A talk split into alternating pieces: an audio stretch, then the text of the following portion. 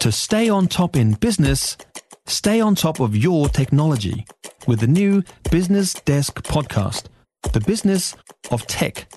Listen on iHeartRadio or wherever you get your podcasts. The Ministry of Health says it has sacked the worker who leaked the information that started the Casey Costello saga. Now, the leaked documents suggested that Casey Costello asked for advice on freezing the excise tax on the ciggies when she said she hadn't asked for that advice. Political commentator Peter Dunne is with us now. Hey, Peter. Hi, Heather. Should the staffer have got the sack? Well, on the face of it, uh, leaking information is not acceptable behaviour, and I think you could argue that the Ministry of Health and the Public Service Commission have acted appropriately. But there's a bit of a bigger question here. I mean, the Casey Costello link wasn't the only leak that there's been so far during the life of this government.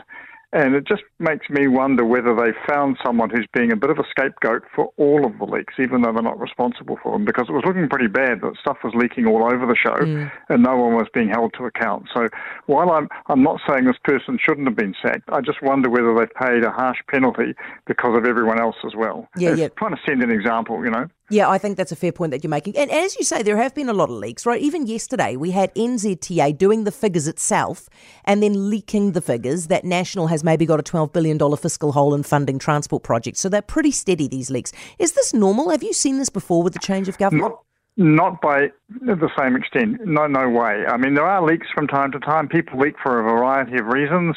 They're politically biased, for a start. That's one option. Or they genuinely sort of morally believe that the information that they've got is so important the public must have it. But I've never seen such a sustained series of leaks, particularly when a new government comes to office. It's the sort of thing that happens more often when the government's on the way out and people are sort of fed up with it and just want to get rid of it as soon as possible. But very unusual for it to start this way. And it does make you wonder whether there's some sort of an orchestrated campaign mm. uh, to do that. In which case, Peter, how much harder is this? If this is the kind of resistance that they're facing publicly, are they facing this resistance internally? And how much harder is this making the government's job?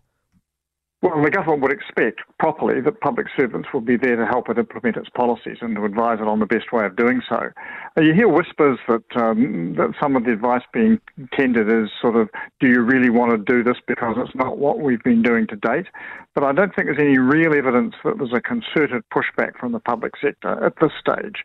There's obviously individuals who feel aggrieved the election didn't go their way, and I suspect they're the ones now who are acting in, in what's an inappropriate way. Yeah. Hey, Peter, thank you as always. Appreciate talking to you. That's Peter Dunne, political commentator. For more from Heather du Plessis-Allen Drive, listen live to News Talk ZB from 4 p.m. weekdays or follow the podcast on iHeartRadio.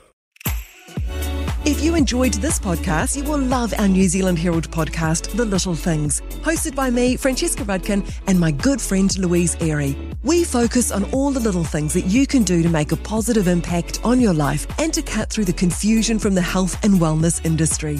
Join us every Saturday to hear from the experts for all the tips and advice you need. Just search The Little Things on iHeartRadio or wherever you get your podcasts.